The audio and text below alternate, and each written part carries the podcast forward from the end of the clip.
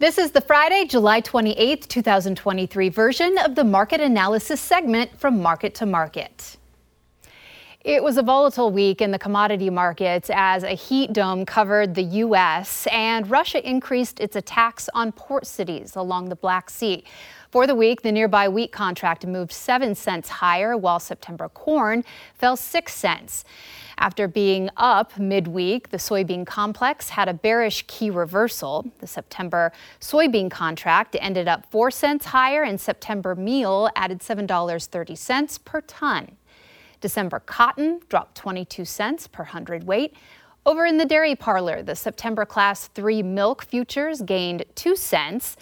The livestock market was mixed. October cattle cut $2.30, September feeders lost 30 cents, and the October lean hog contract put on 78 cents. In the currency markets, the U.S. dollar index rose 58 ticks.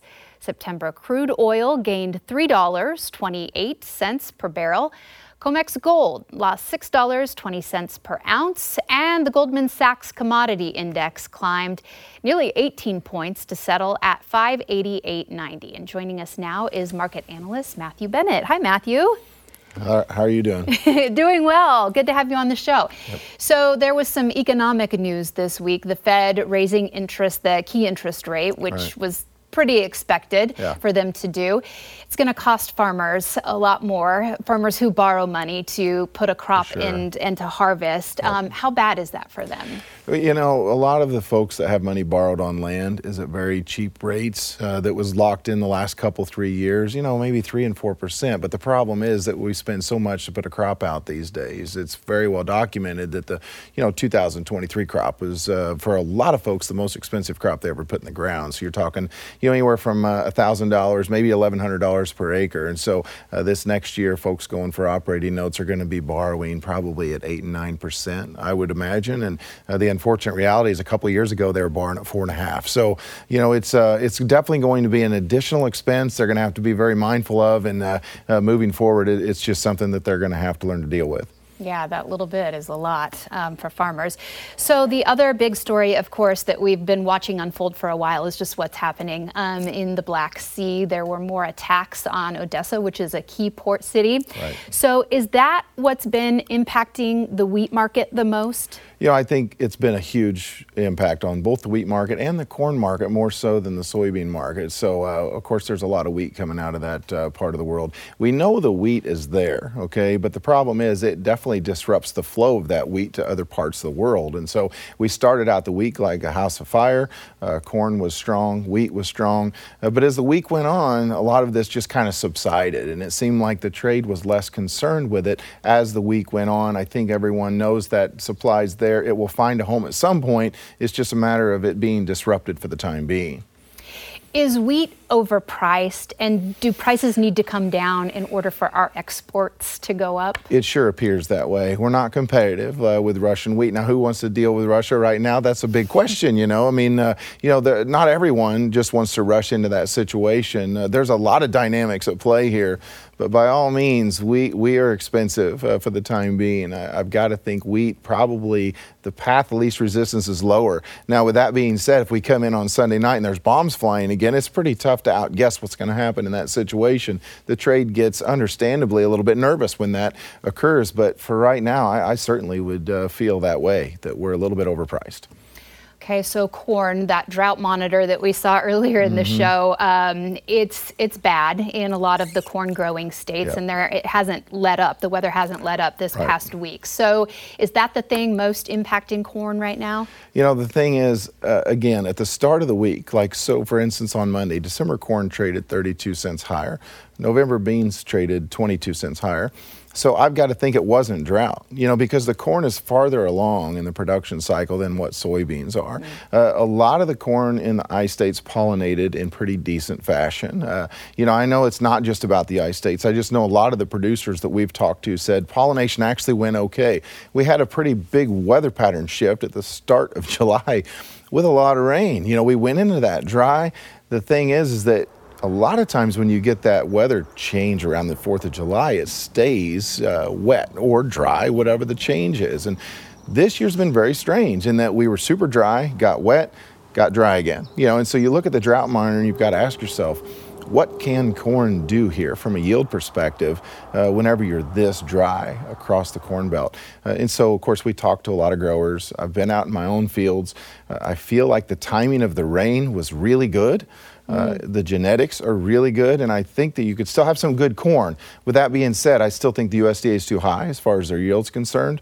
Uh, but the bottom line is that's not the only thing impacting uh, the corn market, which is what your question was. It's still some of this Black Sea region, or you'd have started out the week stronger on soybeans than what you did on corn if we were just looking at weather. Mm-hmm. All right, let's go to social media for our next question about corn. So, as this is um, the gentleman is asking Are corn exports really that bad that drought in a widespread area isn't really affecting the markets? And I personally don't believe there's as much old corn crop in farmers' hands that the government is trying to tell us. Interesting question. And so, you know, whenever you looked at the quarterly stocks report in June, we had quite a bit less corn, I talk 150 million bushels or so, than what the trade was really expecting. And so you've got to ask yourself usage hasn't been what we all would hope it was. Exports have been very poor. We know that compared to last year.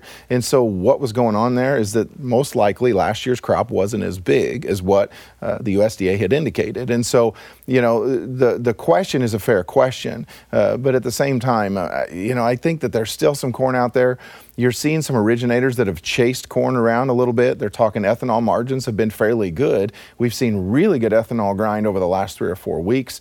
And so uh, there is some corn still out there, and there's still people willing to pay for it, but we are running out of time. Uh, you're gonna, you've already got harvest in parts of the country. You know, down in mm-hmm. Texas, it's going to creep to the north. Uh, in earnest, it's not going to really start for probably another three to four weeks. We know that, but it's here. It's getting very close, and so we're running out of time. Okay. With soybeans, we've seen some up and down this week. Is it mostly because of Ukraine? Because we still have August, right, for soy to kind of do some of its key development or some development, right. right? You know, I think there's some following going on. You know, whenever corn's up 32 cents, like I said, to start the week, and beans are up 22 cents, I've got to think that uh, beans are just kind of following along with corn. You know, uh, whenever it gets right down to it, we know it's been hot, super hot. These nights have been uh, brutal, okay? And, and so obviously that kind of played into corn. But as far as soybeans go, you can stress the heck out of a soybean crop. And if you get rain at the right time, and I'm talking August, we know beans are an August crop. And so, you know, if you do get a good weather pattern in August, I still think that you could have, oh, you know, a 51 52 national crop as far as beans are concerned. I go back to 2012. And in 2012, I mean, we were just super dry. Everyone was super dry. And my bean crop looked dead. It just looked dead on arrival. We had the hurricane come up the Gulf, uh, you know, second week of August and all of a sudden we had 49, 50 bushel beans. And I mean, we didn't have very many pods. We had gigantic beans because that bean plant is able to adapt. And these genetics are even better now than what they were then. So I personally think that this bean crop is not toast by any means. We've still got some time have to see what happens next week and the Absolutely. week after that. Yeah, Absolutely. which could change. Okay, so how much is Brazil's competition in the soybean market affecting prices here? Yeah, I mean, it's definitely affecting things. So obviously, you look at our export book, hasn't been quite what we wanted. We saw good sales this week, though, surprise sales in the mornings. It's been nice to see next year's exp- or next week's exports uh, are going to be good on Thursday. But looking at new crop, the problem is right there. I mean, we're running drastically behind where we are usually at this time of year. Okay, and so why would that be? Well, a couple of reasons. In my opinion, I think China sees that world soybean supplies are very, very strong. I mean, it looks like we're going to pick up around 20% year on year from uh, world uh, uh, world supplies from this marketing year to next marketing year. A lot of that's due to this big Brazilian crop, and I think the Chinese are taking a look at that, saying, "What's the rush on chasing these soybeans in the midst of a U.S. drought situation?" Right, mm-hmm. and so I think that they're going to step in and buy beans. How much are they going to buy off us is a big question, but Brazil has a large supply available, ready, and I do think that uh, you know uh, we just have to get more competitive. We've been fairly competitive, but not competitive enough as far as the new crop book goes. Okay, so with cattle, we were mixed this week. Um, is it still a bull market? Overall. Okay, I, here's the thing. I think we're just kind of taking a little bit of a breather. I mean, it was a very boring, blase market. Uh, we've run up to some new highs, uh, but you know, whenever I see uh, late in the week the corn market fall off, if you continue to see the corn market fall off, I think the feeders are going to stay very strong. Uh, the thing about this cattle market is that placements have been adequate, to say the least. Okay, uh, why are placements good when the you know the cattle herd is so small? It's it's a well documented thing, and it's a lot of these folks are selling heifers instead of retaining them, even as their pastures are getting healthy, if you will. In the West, we've seen a lot of rainfall that we didn't get a year ago. But if I'm a rancher and I'm able to turn a heifer into $1,500, $2,000 cash, these folks are getting right they're getting their balance sheets in good shape. And I do believe at some point when they start retaining these heifers, that's when your cattle on feed numbers are going to plummet, and that could be the next leg higher. But for the time being, I'm an overall cattle bull. It's just I don't really think we're going to race higher right now. I'm looking Q4 to next year, Q1. Okay. What about, we have about 45 seconds. What about hogs? Is there anything that could disrupt the market?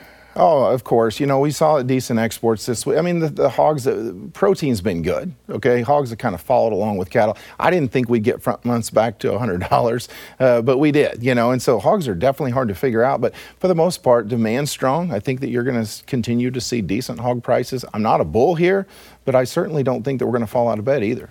Okay. We covered a lot of ground. Sounds good. And we'll cover some more in Market Plus, okay. some things that we didn't get to. Matthew, thank you, as Absolutely. always.